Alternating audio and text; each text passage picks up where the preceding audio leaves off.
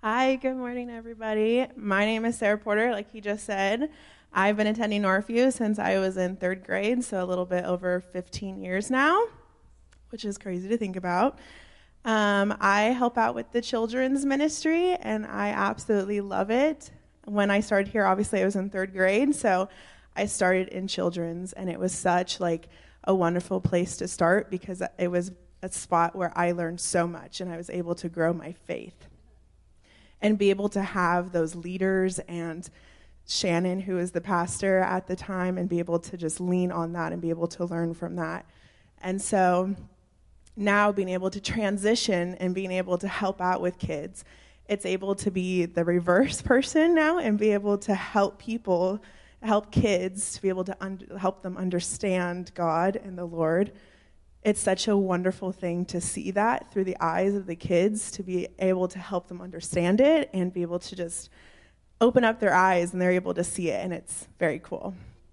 So if you're feeling like you want to join me or the other leaders, you can talk to Shannon or another pastor or someone that wants to join, and um, I would love to be able to work with you or help with you as well. Um, here is our verse Remain in me as I also remain in you. No branch can bear fruit by itself, it must remain in the vine. Neither can you bear fruit unless you remain in me. I am the vine, you are the branches. If you remain in me and I in you, you will bear much fruit. Apart from me, you can do nothing. If you do not remain in me, you are like a branch that is thrown away and withers. Such branches are picked up, thrown into the fire, and burned. If you remain in me and my words remain in you, Ask whatever you wish, and it will be done for you. This is to my Father's glory, that you bear much fruit, showing yourselves to be my disciples. Yes. Um, we have been in a series on prayer, and today we're picking up on that. And we talk about prayer so often when we think of prayer, it's, we think of it as being, you know, things that we, we ask God for stuff, to bail us out or to do things for us and all the rest of that. And, and while they're definitely, He's a good God and He loves to give us gifts and He loves to, uh, to bail us out and He loves to be present to us in those ways. In this series, what we're really leaning into, though, is the reality that, that prayer is a way of communion with God as we've been talking about the last few weeks, that God is a God who dwells with us and, and wants to be near to us. And, and prayer is how we commune with Him. It's how we, we stay in, in, in fellowship with Him. And it's that God is right here and He's dwelling with us. And you know, and two weeks ago, I, I, reminded us again that Jesus speaks to the church in Laodicea in the book of Revelation. And he tells the church there that he is standing outside the door and he's knocking. Not talking to non Christians, he's talking to people in the church, saying, I stand at the door and I knock and I'm saying, Let me in. This is Jesus speaking to the church, saying, I'm outside and I'm knocking. And he says, Let me in. I want to share a meal with you and I want to be your friend. And so today, the title of this message is Practicing the Presence of God. It's a phrase that was coined by Brother Lawrence uh, a number of years ago, but the subtitle for today could basically be How to Dwell with God. Uh, and this is going to be part one of a two part message. And if you're here today or you're watching online, please hit the next one we're going to hit uh, because that, there's going to be some application today, but a lot of the practical outworking is going to be in part two. But I want to begin the message today with one of my favorite quotes. And of course, you wouldn't be surprised, it's by Dallas Willard. Um, but uh, it begins and he says, You must arrange your days so that you are experiencing deep contentment, joy, and confidence in your everyday life with God. I love that. In fact, I want to get that made on like a giant sign to put in my office over the thing. I want it like at the foot of my bed to kind of wake up and see every morning. That's our lives should be arranged in such a way. And, and this quote comes out of one of the, the most challenging books I've ever read. If you've ever read the book by John Ortberg called Soul Keeping, it's one of the most challenging books that anytime I read it, it just kind of hits right to the heart uh, of dealing with, with, with my soul and at the very center of what God is dealing with. And in this book, it's written by John Ortberg, who was he's a well-known pastor who was a uh, was mentored by Dallas Willard for years. And this quote, I want to, I want to read an extended passage from this because the context for this, what we're, we're talking about today. And in the, the context, John is going to be talking specifically about his vocation, which is being a pastor. But what he's saying applies literally to anyone who's a follower of Jesus, right? To anyone whose life is full and has people that are around them, whether you're a teacher, a homeschool mom, whether you're a computer coder, it doesn't matter what you do, it's relevant in all circumstances. And so I, I want to read the context of this quote, a bit of, again, a bit of an extended quote. And so John Ortberg says he's heading to Dallas because he was dealing with a bunch of other stuff. And he says, I had a whole day to spend with Dallas Willard. I told him that I felt frustrated because the people at the church I served were not changing more. I asked him what I needed to do to help our church experience greater levels of spiritual growth. Long pause from Dallas, which was normal. You must arrange your days so that you are experiencing deep contentment, joy, and confidence in your everyday life with God. Huh? I responded. No, I corrected him. I, I, wasn't asking about me. I was asking about other people. I, I was wondering what I need to do to make the church do. I was thinking about maybe a book that everyone should read, or, or a program everyone should go through, or, or maybe a prayer system everyone should commit to. Yes, Brother John Dallas said. He said with great patience and care, I know you were thinking of those things, but that's not what you, they need the most. The main thing you will give to your congregation, or to your family, or to your friends, or to those you're around, just like the main thing you will give to God, is the person you become. If your soul is unhealthy, you can't help anybody. You don't send a doctor with pneumonia to care for patients with immune disorders. You and nobody else are responsible for the well being of your soul. I- am trying, John said. I learned long ago about the importance of having a quiet time. And, and when I read the Bible and do daily devotions, he says, I do my best to start each morning that way. Dallas? Dallas responds, I didn't say anything about having a quiet time. He gently corrected me. People in churches, including pastors, he said, have been crushed with guilt over their failure at having a regular quiet time or daily devotions. And then, even when they do, they often find it does not actually lead to a healthy soul. Your problem, John, he said, is not the first 15 minutes of your day that you would spend in a quiet time. It's the next 23 hours and 45 minutes. You must arrange your days so that you are experiencing total contentment, joy, and confidence in your everyday life with God. But how can I have total contentment? He asked. And joy and confidence. He says, my, my work isn't going nearly well enough. Lots of people aren't happy with me. I'm, inade- I'm inadequate as a pastor, as a father, and as a husband. Every week I carry the burden of delivering a sermon and knowing that I'm going to feel the pain when it doesn't go well. He finishes. Dallas says this. We'll throw that quote up here. Dallas says, I didn't say you should experience total co- contentment, joy, and confidence. Here is in the remarkable adequacy of your competence or the amazingly successful circumstances of your life. It's total contentment, joy, and confidence in your everyday life or experience with God. This alone is what makes a soul healthy. This is not your wife's job, it's not your elder's job, it's not your children's job, it's not your friend's job. It's your job. Amen? Now, we could unpack that for, for years of discipleship, what he's just describing there. I mean, that's like not 101, that's like a 501 level, the depth of where you can go with that a lifetime discipleship, that our contentment and joy and confidence be in our everyday experience with God. We're experiencing His life all throughout the day, not just in the mornings, but at all times of the day. That we are to, dwell, we are to dwell with God and, and, and live in the reality of our communion with Him. Now, I've actually put that full quote. If you're interested in our sermon discussion questions online, if you go through the sermon discussion, just go to our website under messages, sermon resources. You'll get that along with the notes and the sermon discussion questions for this week. But I love this so much that dwelling with God is so much more than just a quiet time or, or daily devotions or weekly or monthly for some of us.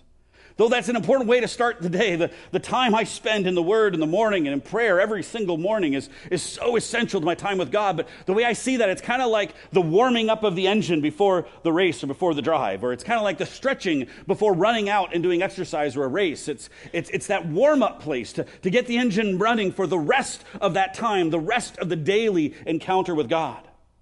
But we must arrange our days, arrange our lives so that we experience joy and, and, and, and confidence and contentment in our everyday life with God. That Jesus is the center of our lives and not just when we check in on Him every few days. You know, I've been on a journey, I would say, for about 11 years on this, and I've talked about my testimony story before, but about 11 years ago, my whole life kind of got thrown upside down. And prior to that, I saw time with God um, much more as just like a quiet time or, or, a daily or weekly devotional. It was, or, or going to church where you go to a place, you fill up on God, and you take what you get, maybe that bread, whatever it is, and then you walk out and you go about your day and you head back into the real world. And then maybe the next morning, if you're doing well, you go back into the presence of God again. You have your quiet time, or you go to church, and then you go back into the world again and hope what you had is enough to make it through the day. Kind of like a, a, camel filling up with water, right, for a journey. It's just you take a big gulp and, and you go back out. And for most of my Christian life, and, and for over a decade of being a, a missionary, traveling the world, training pastors and studying the Bible and teaching on Bible schools and running a Bible school, that was my understanding. I need to fill up, spend some quality time in God's presence, and then go back into the world. And, and that was my understanding. And go about my day like a camel filling up with water. But the problem is, that's an Old Testament understanding of God right? That, that we have to go to a temple to meet with God or go up to some mountain to meet with Him, that He's a specific place that we go to and then we walk away from Him. But that's not the way that Jesus did, and it's not what God longs for us. That is no longer the case for us. We are New Testament Christians in a new covenant, and now we have the Holy Spirit, as we've been talking about the last few weeks. And He dwells with us. We have continual access to the Father at all times. And yet, for most of my life, as a Christian, as a missionary, as a, as a trainer of missionaries, I lived out of an old covenant relationship with God. It took me a long time to figure out that God's desire, this longing for us, is that prayer and that dwelling with Him should be a normal part of life, not like a, a camel filling up with water, but like a fish in the ocean just surrounded by the water. Or like us with the air that's around us that we breathe, that so often we don't even recognize or pay attention to. Completely surrounded and inundated by the presence of God. Wherever we are, that He is with us, and we just need to acknowledge that He is there. You know, my favorite thing in the world, of all things in the world, is to go scuba diving. Not like the Seattle style stuff, but like tropical places. I was very fortunate as a missionary, spent a lot of time in incredibly beautiful places. I love warm water scuba diving with fish and whale sharks and eels and all that beautiful thing, the coral. It's the most amazing experience in the world, right? There's nothing better, if you ever experienced, than, in my opinion, the neutral buoyancy in some tropical waters, just seeing the most amazingly beautiful things on the planet. It's just an incredible experience. And every time, because I traveled a lot, I would go, especially to Southeast Asia, I'd always try and transit through Bangkok, and I take a, a few days down south to go uh, scuba diving down in, in Thailand, where it's super cheap in southern Thailand. Highly recommend if you're ever in the area, or the Philippines, or Vietnam, somewhere else. Anyways, while, while, sky, while scuba diving, it's, it's an incredible experience, but every once in a while, especially when I hadn't done it in a while, I'd panic and I'd, real, I'd forget that I had air to breathe, right? You're underwater, you're sitting there, and you forget that there's this air hose that's feeding you constant air. And the one time I remember more than anything else was um, I, I, think I was in, in, Vietnam at the time, but, we were 100 feet underwater in, in, in, a, in a dive, 100 feet underwater. If you don't, scuba diving, if you go 100 feet underwater, it's about an 8 to 10 minute journey back to the top because you have to take these safety stops so you don't get the bends and die potentially, right, and destroy your life. And so it's a little frightening knowing that you don't get to the stop for 10 minutes. And as I was down there, all of a sudden I had a panic attack 100 feet underwater, not a good place to have one. And uh, I started gasping for air, and then I went to hold my breath. And I'm freaking out. I thought I was going to die. And in that moment, as I am sitting there freaking out underwater and panicking, at that moment, my, my, luckily our diving instructor sees me freaking out, runs over, swims over to me, grabs a hold of my shoulder, looks me in the eyes, and he's like, thumbs up, and I'm like, thumbs down, thumbs down, right? And I'm like, I'm like, and he just hold on to me. And then what he does, he grabs hold of my shoulder, he looks at me, and he just begins to go like this. He goes, breathe in, breathe out. Right? It's like it's underwater. Breathe in, breathe out. And I'm freaking out. He's just like, he's looking at me, shaking me. Breathe in, breathe out.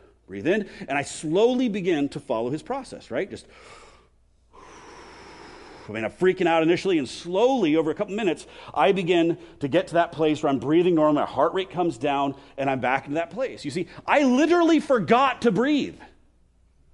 100 feet underwater, and somehow I forgot there was an air hose connected to me that had fresh air constantly pumping into my mask, and all I could see was the water and the chaos and knowing I'm 100 feet down, and I freaked out because I forgot the air is right there. Life is right there. And it required my instructor to come and say, breathe in, breathe out. Breathe in, breathe out. I could still see his face today. I mean, how dumb is that, 100 feet underwater, to forget that you can breathe?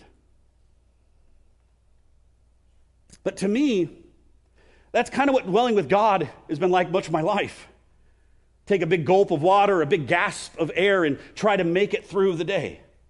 Have a good time of prayer or read the word or something else and, and just try and, and make it through the day, forgetting that the life giving reality of Jesus and His Spirit is with me constantly. I don't have to make it through the day. He's right there every single moment of every day. In fact, it will make it so much better and more beautiful. He sent His Holy Spirit to permanently dwell with us, not so we can fill up and go out and take a giant gasp, but that we could dwell with Him, live in the reality of His presence. And that means we have to regularly direct our attention to Him all throughout the day. Underwater, I had to remember oh, yeah, the air is there. I had to consciously, yes, breathe in, breathe out. Because it's so easy to lose sight of the reality of God's presence with us. It, when we are aware of His presence, everything comes into alignment. The storms seem to settle when we're aware that God is with us. Our anxiety settles. The sinful desires usually diminish when we're consciously aware that He's right there with us. Anger subsides. Over and over, Paul describes it as be constantly in prayer. And that doesn't mean constantly asking for stuff, just so you know. It means be in communion with God as a default setting. First Thessalonians chapter 5 verse 16 puts it this way. Paul says, "Rejoice always, pray without ceasing, and everything give thanks, for this is the will of God for you in Christ Jesus." We, as followers of Jesus, we must cultivate a way of life that is increasingly in communion with God through His Holy Spirit. This is how Jesus lived his whole life. We'll look more at that in the, in the next message, but we are called to follow his example.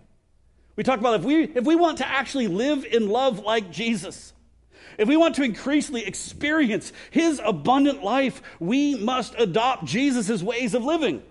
If we want to experience his life, we need to adopt his ways of living. And that means living with the constant awareness of the reality of God, attuning our hearts and our minds to him.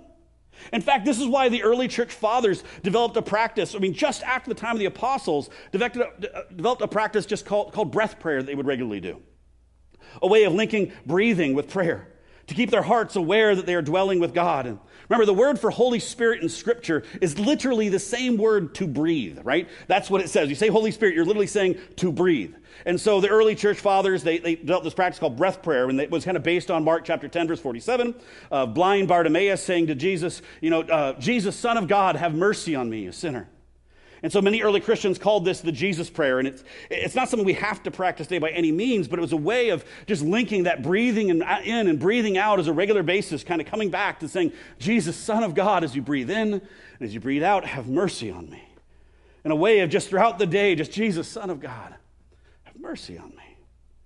And that prayer would increasingly become like breathing. It was their way of kind of adopting that practice of praying without ceasing. And over the centuries and millennia, people have adopted it and changed it in different ways. And um, whether it be a scripture that is prayed out or a short prayer for me, when I've used it, it's primarily just one word. It's just Emmanuel, which means God with us. And over the years, thousands of times, I just, when things are rough, things are struggling, and it's like I need that diving instructor looking by the face. It's just breathe in, Emmanuel, breathe out, God, you're with us. Emmanuel, you're with us. I've done that thousands of times over the last 10 years of when I, every time it's like I need that diving instructor right there. I breathe in, breathe out. Lord, you are here with me in the midst of this, in the midst of my trials, in the midst of my struggles, whatever's going on. There's countless forms. Others, just Jesus, thank you that you're here with me. Others, it's the, Psalm 23 The Lord is my shepherd on the way in. I shall not lack on the way out. Just a way of God, you're right here with me. And I need that diving instructor holding on to me and helping me to breathe in and breathe out. Remember that God, you are right here with us. And with that, I want to I want to just make a, side note here. You know, I, I, recognize, in fact, since coming to Northview, I recognize there's a number of people who have um, some qualms or, or, or, or, concerns about ancient forms of practice that have been done in the church and using ancient forms of spirituality and practice. And, and I get those concerns. There's a lot of weird stuff out there, a lot of bizarre things that, that people are teaching and, and doing. And I've had many people tell me different things I've said. You know, James, that sounds really new agey. It sounds. Um, you know, I don't know about that. Maybe, maybe, that, that sounds like maybe are you trying to empty your mind or something like that? That sounds like weird, weird New Age spiritualism or an Eastern mysticism. But things there's so many beautiful prayer practices used by the early church up till now that, that many Christians have written off because of that, because of something they've heard or fear, because they're wanting to hold to truth. And I get it. Those are really good reasons to do that. But it, in some ways, it breaks my heart because the New Age movement has stolen so much of what the early church has done right? So much of what the early church done has now been adopted by the New Age movement and spiritual practices, and now they've claimed that many Christians now look at those things, oh, that's New Age. No, that's the church. Those were given to us by the early church fathers in so many beautiful ways, going all the way back to David in the temple and the tabernacle and the Psalms, and so many things. I've had people tell me, James, you can't do that. I'm like, that's literally what David was doing. Like, just because some New Age religion stole this doesn't mean we can't do it. We can't ever use a rainbow because someone else had a different idea of what to do with it, right? These are things that were given to us by the people of God over the centuries and millennia. Remember, there's one time I was preparing a, a sermon a long time ago, and I had a scented candle going as a way just to kind of remember, as that scent was there, that God's presence is right here with me. And I had someone say, James, aren't you practicing Buddhist mysticism? I'm like, what? Because they're like, that's incense. I'm like, do you know where incense came from? Like, God told the people to put it in the temple. Why? So they would literally breathe in and know they're breathing in God's presence. Like, that's where it came from. They're like, I thought it was Buddhist. I'm like, no, this is literally God's command to the people, right? You go to the book of Revelation, we saw a couple weeks ago, there is literally incense right now burning in the midst of God's presence. And what is that incense?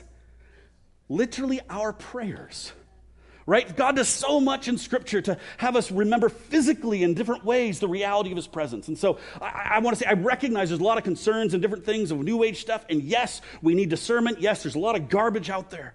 But it doesn't mean that we should throw something out because, well, it might have been. Like, go to the root of it. Use discernment and go to God. And, and I'm not, if you don't feel weird about something like breath prayer, fine, toss it out, don't do it. I'm not here to, to, to try to teach breath prayer. It's just a way to me that has been really valuable of remembering it's like that diving instructor breathe in, breathe out, and it's been valuable for tens of millions of Christians throughout church history.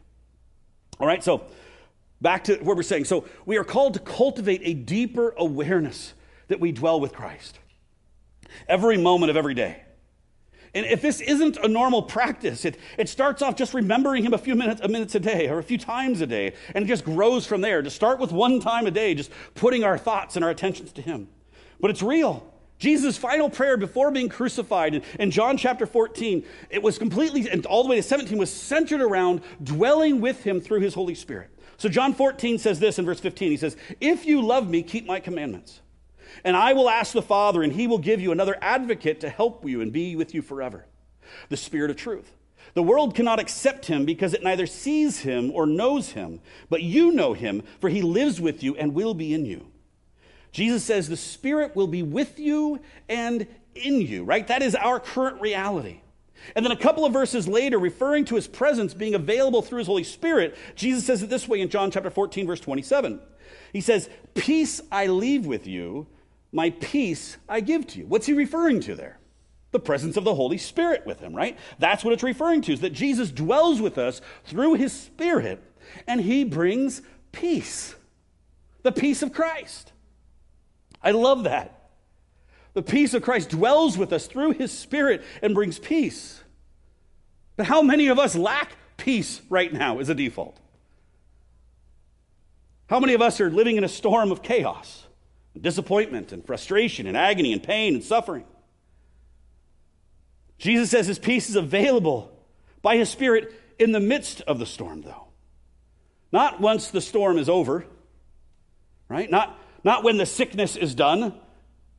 For me, it was not when my father would finally get healed or when the new job is finally acquired and you're working and the income's coming in or when the baby is born or whatever that thing is that's chaos when the relationship is finally settled. It says he has peace in the midst of that storm. Present there's peace in the midst of the chaos by dwelling with him I love Paul's words in Romans 12 where he speaks of this. And he says in Romans 12 12, rejoice in hope, be patient in tribulation, be constant in prayer. Notice it's rejoice in hope, not in present circumstances going well. Rejoice in the hope that is in Christ. Not things going well or not going well, but because we have hope in Christ. Next, he makes it clear. He says, Be patient in tribulations. That means tribulations are not a maybe, they are going to be happening. And a prayer isn't just for all tribulation to end, but it's be patient in the midst of tribulations because there will be pain and suffering and hardship and storms. And in the midst of that, hold on to God. Hold on to hope in Him. And then the answer is here the next, the third command be constant in prayer. That's the only way the first two are even remotely possible when we dwell with God in consistent prayer. Don't stop praying. Continually keep your mind set on Christ. That doesn't just mean mumbling the whole day long. But that's the only way to experience peace in the storms, to rejoice in hope and endure trials and suffering and hardship and pain and depression and anxiety and loss of health and loss of circumstances and kids going wild and all the rest of it, to be able to sit in those places and rejoice and patience is when we are constantly living in a state of prayer, of a place of directing our attention lovingly towards Jesus throughout the day. That's what Jesus was praying in John 14. And that leads to one of the most powerful parts of his prayer. Just a few verses later, he says this in John 15. He says, I am the true vine, and my Father is the gardener. So now he's going to describe the life that Jesus longs for us to live in here in John 15, a life that he experiences with his own Father. And he says he prays that his followers will remain in the vine. And a few verses later, verse 4, he puts it this way. Check this out. He says, a very famous passage Remain in me as I also remain in you. No branch can bear fruit by itself, it must remain in the vine. Neither can you bear fruit unless you remain in me. So, what word is repeated there? Obviously, the word remain. Jesus wants his followers to remain in him. What does that mean? Well, the Greek word for remain is, is meno, and it, it's defined as either being remain, abide, to dwell, or to live. Pick any one of those. We are to dwell with Jesus, is what he's saying. We are to abide with him. We are to remain in him. We are to live in him as a default, as the primary way in which we operate throughout the day. To be with God, aware of his presence, to live in him. Not to take a big gulp of air in the morning or once a week or once a month or a year if we're just, you know, a, a Creaster Christian that just goes on Christmas and Easter and has their two times of connection. And then just try to do all the other stuff. And then, but we're called to be breathing his life and his presence throughout the day. The next verse, Jesus says this I am the vine and you are the branches. If you remain in me and I in you, you will bear much fruit. Apart from me, you can do nothing. If you do not remain in me, you are like a branch that is thrown away and withers. Such branches are picked up and thrown in the fire and burned. Seven, if you remain in me and my words remain in you, ask whatever you wish and it will be done for you. This is to my Father's glory that you bear much fruit, showing yourselves to be my disciples. So he starts off and says, If you remain in me, if you dwell with me, if you live with me, what will happen? What does he say? You will bear much fruit. So, where does the fruit come from? From dwelling, from being with Him, from enjoying Him, from being saturated in His presence. That's where the fruit of the Spirit comes from, he says. But then he goes on from there. Oh, no, thank you. Right? so, fruit is born by dwelling with Jesus. Now, we're going to look a lot more at that in part two. But then he goes on to say one of the truths I'd say is more rejected by Christians than anything else that Jesus says. He says, Apart from me, you can do nothing. Now, we may say, Oh, that's a great passage. We have it memorized. Apart from you, can do nothing. Amen. Whatever. But how many of us actually believe that? Because real belief isn't what we say amen to, real belief is what we live out of. And for the vast majority of Christians, and myself included, we live most of our lives trying to prove Jesus wrong about that statement, convinced that we can find our own route in a better way, asking for Jesus to bless our plans, to do our will. Primarily coming to Him when we're aware of a need or something that we're lacking, and we ask Him to bail us out of some mess that we've created. We don't actually believe that.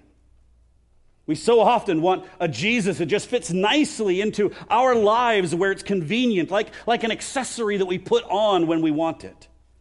Something that makes us more moral or a better life or blesses us or helps us out when we need it. But most Christians, again, myself at the top of the list, by our actions, don't actually want to abide in Christ all the time. We want Jesus to be like the Force in Star Wars, right? Where, where it's there when we need it it does what we want it to do. It serves our purposes. It obeys our will. The key thing, we are the ones in control. We often don't want to abide with Jesus. We, we'd rather visit with him in the mornings sometimes, maybe on a Sunday or every other time, to visit with him, to invite him in for a, a visit instead of actually living and dwelling with us. Why? Because if we're honest, we don't actually want Jesus to influence all of our life. We don't want him to influence how much media we're consuming or the kind of media that we're consuming. We don't want him to convict us of how we use our time by him being there with us. We don't want him to make us talk to our neighbor about him, or maybe he'll make us go pray for them, and that's just be really awkward. We, we don't want him there for that conversation. We don't want him there when we're up late at night staring at our phone and temptations to look at porn or something else. We don't want him when we're talking to in laws or relatives we don't like to be there because he might make us forgive him. We don't want him there when we're thinking through our finances and our budgeting and we're thinking, it's mine. And because he might say, you know, maybe you should give the first fruits of that to your church, or maybe you should, you know, not go on that vacation. Instead, use that money for someone who's hurting, or, or not buy, upgrade to that newest gadget that you need. I think the Apple conference, what, is next week, and some of us are following already saying, we don't even know what's being released. We already know we need it. Or maybe we don't want him telling us how to treat our spouse or how to deal with our kids when they just keep saying stuff they want stuff. Or maybe we don't want him telling us how we should spend our retirement. Why? Because we want full control. We want to invite Jesus into the areas of our life that we desire to change in. But we want to be in control. We want to see we see Jesus like a guest that we invite into our house where we set the parameters. Hear this, church. And so, most of the time, where is Jesus? As Revelation says, he's outside knocking, saying, Let me in. I want to share a meal with you, he says. I want to be your friend, is what he says in Revelation. That wasn't just the church of Laodicea, it's the church of Seattle, of Mill Creek, the church of the Lund House. So often. Be honest, how many of us can relate to that? Treating him like a guest that we invite in when it's convenient for us, rather than dwelling with him. But Jesus says he's the vine, he's the root, he's our source of life. He wants to he wants us to experience this life that but he must be the one in control. So we must seek him. Why? Because apart from him we can do nothing that brings life. Whether we believe it or not or live it out or not, it's true. We can do a whole lot of things that don't bring life, but we need Him every moment of every day if we want to experience His life, especially when we don't think we need Him. We think we got it. We're like, I'm good. You, we'll see you next week. He even finishes this section in verse 8 by saying, This is to my Father's glory that you bear much fruit, showing yourselves to be my disciples. So, how will we show to be his disciples? By bearing fruit. How do we bear fruit? By dwelling with him. The mark of a disciple is someone who dwells with Jesus, who abides in him. That's what we were created for. It's central to our calling. And the more time we spend with him, the more our lives reflect him and his beauty and his life and his love. Church, are we rooted in Christ? Are we abiding in him? How much of our day are we continuously and constantly aware that God is with us? How much of our day is spent with our thoughts directing towards the reality of God with us, Emmanuel? Or are we just taking big gulps of air daily or weekly or sporadically and trying to get through the day? Are we consciously breathing in and breathing out the reality of God's presence with us? And what would that even look like if we did? I'll be honest, when this I was first exposed to this a long time ago, I didn't even have a grid for this. This wasn't the way I grew up understanding it, and I was first confronted with it, and it just seemed confusing. And there's an incredible book I, I read by um, Brother Lawrence. He, there's a, a, book that's it's called Practicing the Presence of God. It's just a collection of, he didn't write it, it's just a bunch of letters he wrote to people they collected in some conversations. But Brother Lawrence, his name was actually Nicholas. He lived in the 1600s. He was a, a soldier, a very poor soldier who in war uh, got an injury to his leg and so had a limp and eventually, um, and with a lot of pain, eventually decided to become a monk. And, and while there in, a monastery, um, his, his primary job almost all day was just peeling vegetables, the most mundane task imaginable. And, and it's an incredible story as he, as he writes in them. And tens of millions of these have been sold over the years uh, to Christians. But it only, literally only takes about an hour to read if you, you want to grab a copy. There's a modern English version available of it. But basically, he said that he wanted to devote his life to experiencing God's presence, right? Not, not in some weird way, but just devoting his life to, as a monk to being able to be aware that God is with him in all circumstances and all situations. And he says that he wanted what he called a general loving awareness of God as a default, an ongoing community, to be constantly in prayer, as Paul says. He literally took Jesus' word seriously and specifically in reorganizing God's, or recognizing God's presence in the mundane and, and, the peeling of potatoes. And then when his leg got too hurt and he couldn't stand any longer, he used to sit and mend sandals while he was there. But Whatever that is, the mundane activity, for us, it may be maybe in the writing of computer code or in the holding an infant in the middle of the night. Maybe it's in, in the watching a Mariners game or sitting in traffic or mowing a lawn or making dinner for kids who just you know will not want to eat it. You just think, what the point am I doing? What is the whole point of this, right? Uh, going to the bathroom, whatever the activity is, buying groceries, whatever mundane activity. And, and he says this in the book. I love this quote. He says, The time of business does not with me differ from the time of prayer. Right? So what I'm doing in the activity is the same thing as my times of prayer. And in the noise and clutter of my kitchen, while the several persons are at the same time calling for different things, he's in this, this, communal kitchen. People are running everywhere. There's noise. There's all this activity going on. He says, he says, I possess God as great tranquility as if I were on my knees at the Blessed Sacrament. He's saying, in the midst of the chaos of life, in the midst of all the things going on in the kitchen, all these things happening, he's like, for me, that is as peaceful as a time as I'm literally sitting with the Lord and having communion in a quiet room because I want to possess God in that way that my thoughts go to Him in the midst of just peeling potatoes all day long. That's so good. Now, I, have no interest in becoming a monk. Probably most of you don't want to either, and that's great. But this has been my continual aim for the last decade, just to continue to, to grow in this. I'll talk more about that in the next one, but I want for prayer to become increasingly a way of life for me increasingly abiding and dwelling with Him. And over the last 12 years, it's been radically different in my life as a result. But I want to breathe in His life as an increasing reality, to just spend more and more time and throughout the days and the nights in the midst of whatever activity I'm engaging in. And so, why does this matter so much? Well, one, it's literally what we were created for. We were created to dwell with God, not just to acknowledge He exists, not just have a couple dips in the pond a week, but to dwell with Right? That's the difference between the Old and the New Testament. The Old Testament, they would have in, they would go to the temple to meet with him. Now, in the New, we dwell with him, yet so few Christians actually have that as their default. We live out so much more of the Old Testament understanding, even with the Holy Spirit here present with us. So we dwell with him. But number two, why does it matter? Because who we spend, who we spend time with shapes what we become and who we become. We're going to talk more about this in the next one, but as Christians, we are called to live and love like Jesus, right? We are called to apprentice after Christ, to live and love like Him, to experience His life. And who we spend time with shapes who we become. I mean, how many of you can point to someone who radically impacted your life because you spent time with them? For me, it was my old youth pastor, Ken Nelson, and a man who just loved Jesus. It was so evident in his life. And the more time I spent time with, the more it rubbed off on me, you could say, as his passion became my passion. His zeal became my zeal. My life began to change because of my influ- influence of this man being around him. It literally made me want to experience more of his life and the way he was experiencing life, radically changing my own life today. Or how many times do we see the reverse? Being around people that are not living an abundant life. And it takes us that way. Parents, how many times you watch kids that get a different friend group and all of a sudden kids that were kind and compassionate just begin to become a different person as they begin to spend time with those kids. And their lives reflect their life. Or you send a kid off to college who was this wonderful, Jesus loving, happy go lucky person, and they, they come back. You don't even recognize them, depressed and frustrated and questioning their identity and so many things and who they are, deconstructing.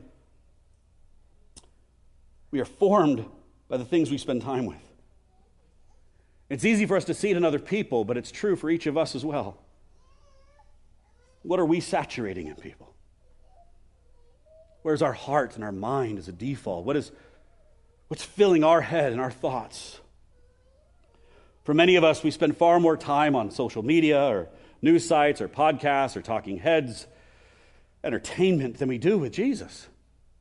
And these things are shaping our minds and hearts more than anything that we ever do to spend time with Him. We are formed by these things that we spend time with. And if we feel that filling our heads hours a day of political commentary or news cycles and think it doesn't impact our lives, we are fooling ourselves. If we think hours a day on social media, reading what others are frustrated and angry about and criticizing this person, gossiping about that person, and filling our minds with outrage and angst, or, or maybe inane, mindless entertainment like just binging Netflix constantly, if we think that isn't forming us, we are lying to ourselves. Who or what we spend time with forms us and shapes us.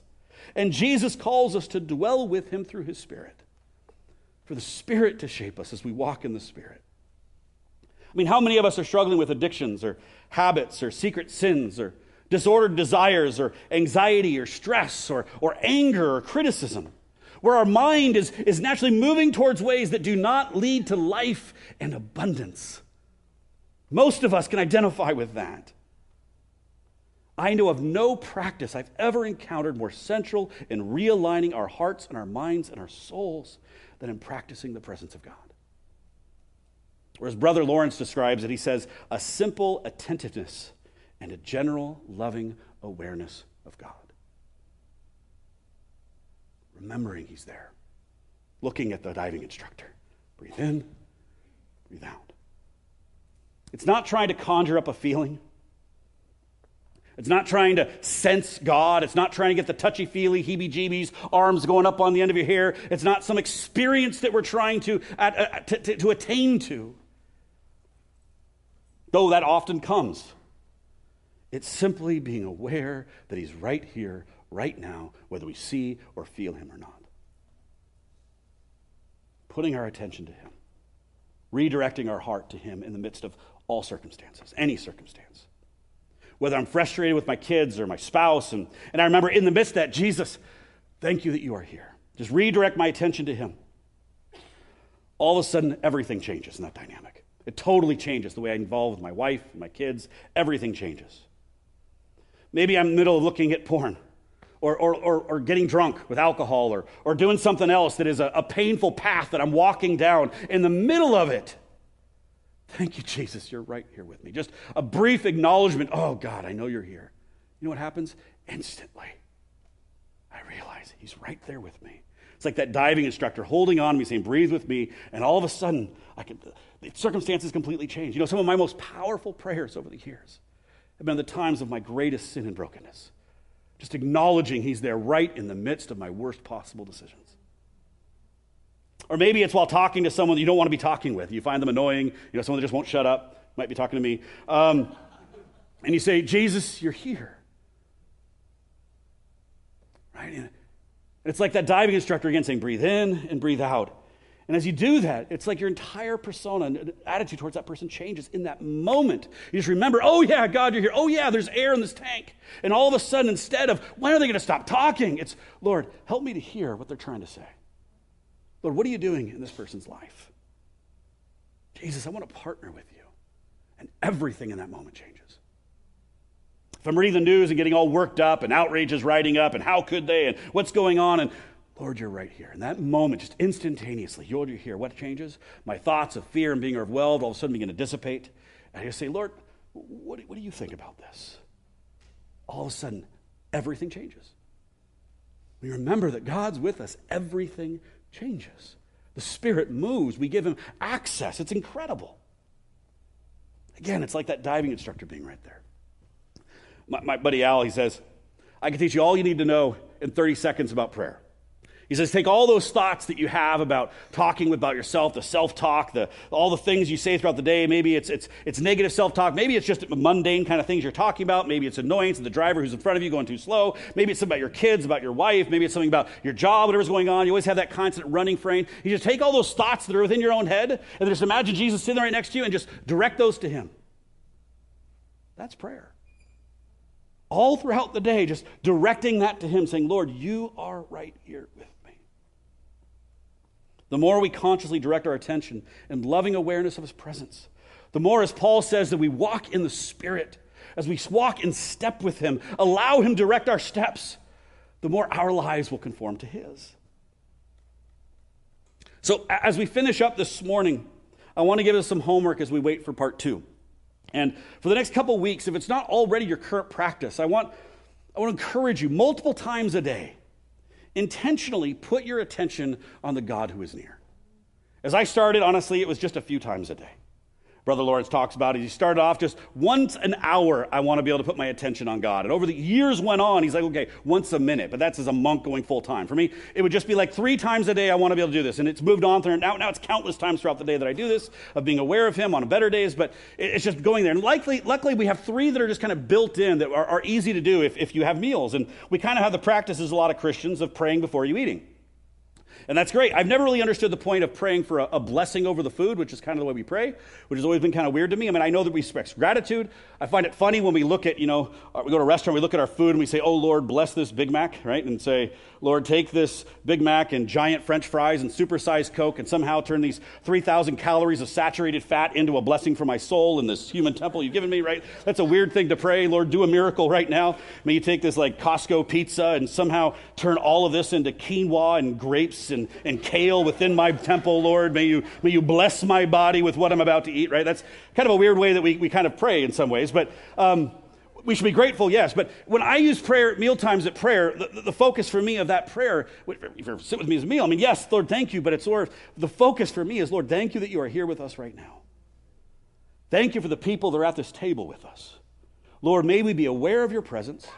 Be aware of what you want to do, right? You're Sabbath, is what I'm almost always praying. May be aware of, uh, of, of, what we're doing. May be aware of what one another's doing. May you grow us in our, our attention towards you and towards one another. And may we both be drawn to you and towards one another, right? Not some rote prayer, but just something along those lines of, Lord, may we be aware of your presence right now.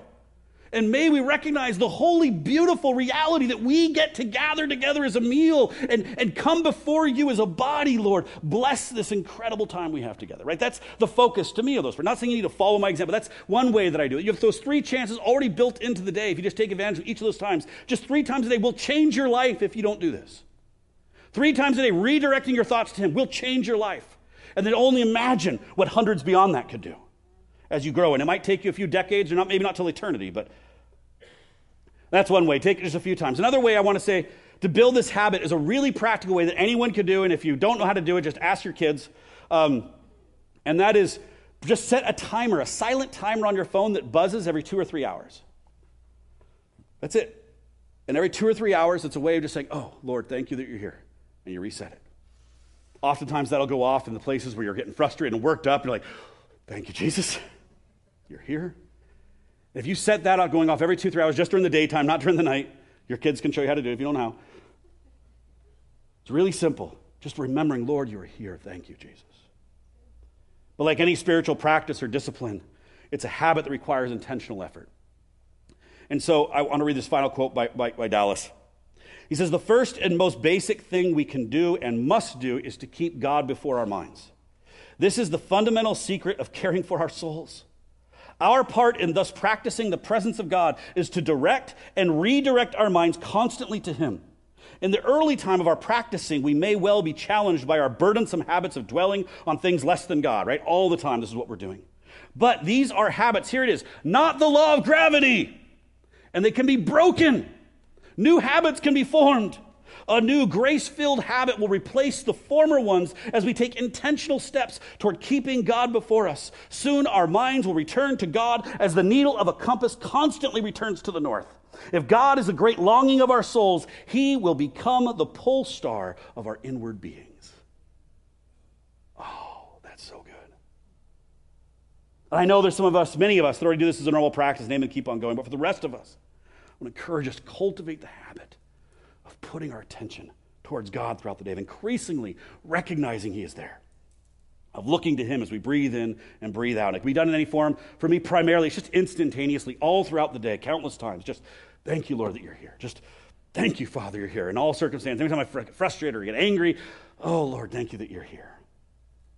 But when things are really difficult and anxiety overwhelms me or things are really hard, I got some crazy stuff happened this morning and multiple times, it's just, oh, Lord, what are you doing? What are you doing? What are you doing? That's when it's like I need that diving instructor grabbing onto me. Breathe in and breathe out. And that's honestly one of my favorite times to do a breath prayer. It's like, okay, Lord. Jesus, I need you. Right? Breathe in as you just breathe in Jesus. Breathe out, I need you right now. Breathe in Jesus. I need you right now. So we finish, I want us to do a breath prayer together. If you find that weird, just pray your own way. But so you finish this morning. We're just going to breathe in as you breathe in. Don't say it out loud. Just breathe in. Just say Jesus. As you breathe out, say, Jesus, thank you that you are here. Breathe in. Jesus. Breathe out. Thank you that you're here. Don't say it out loud. Just inside in your heart. Just, it's a prayer direct to Him. Don't be weird. Just prayer to the Lord. So you breathe in with your breath. The Holy Spirit says the name Spirit literally means to breathe. So you breathe the Holy Spirit. Just Jesus. Thank you that you are right here. Jesus. Thank you that you're right here. Do that three times together. Just direct your attentions to God right now. Breathe in.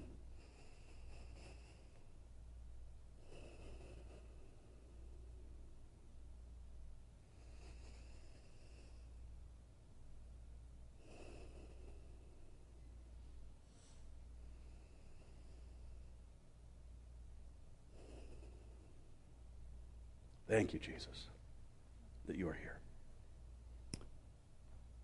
Father, thank you that you are here.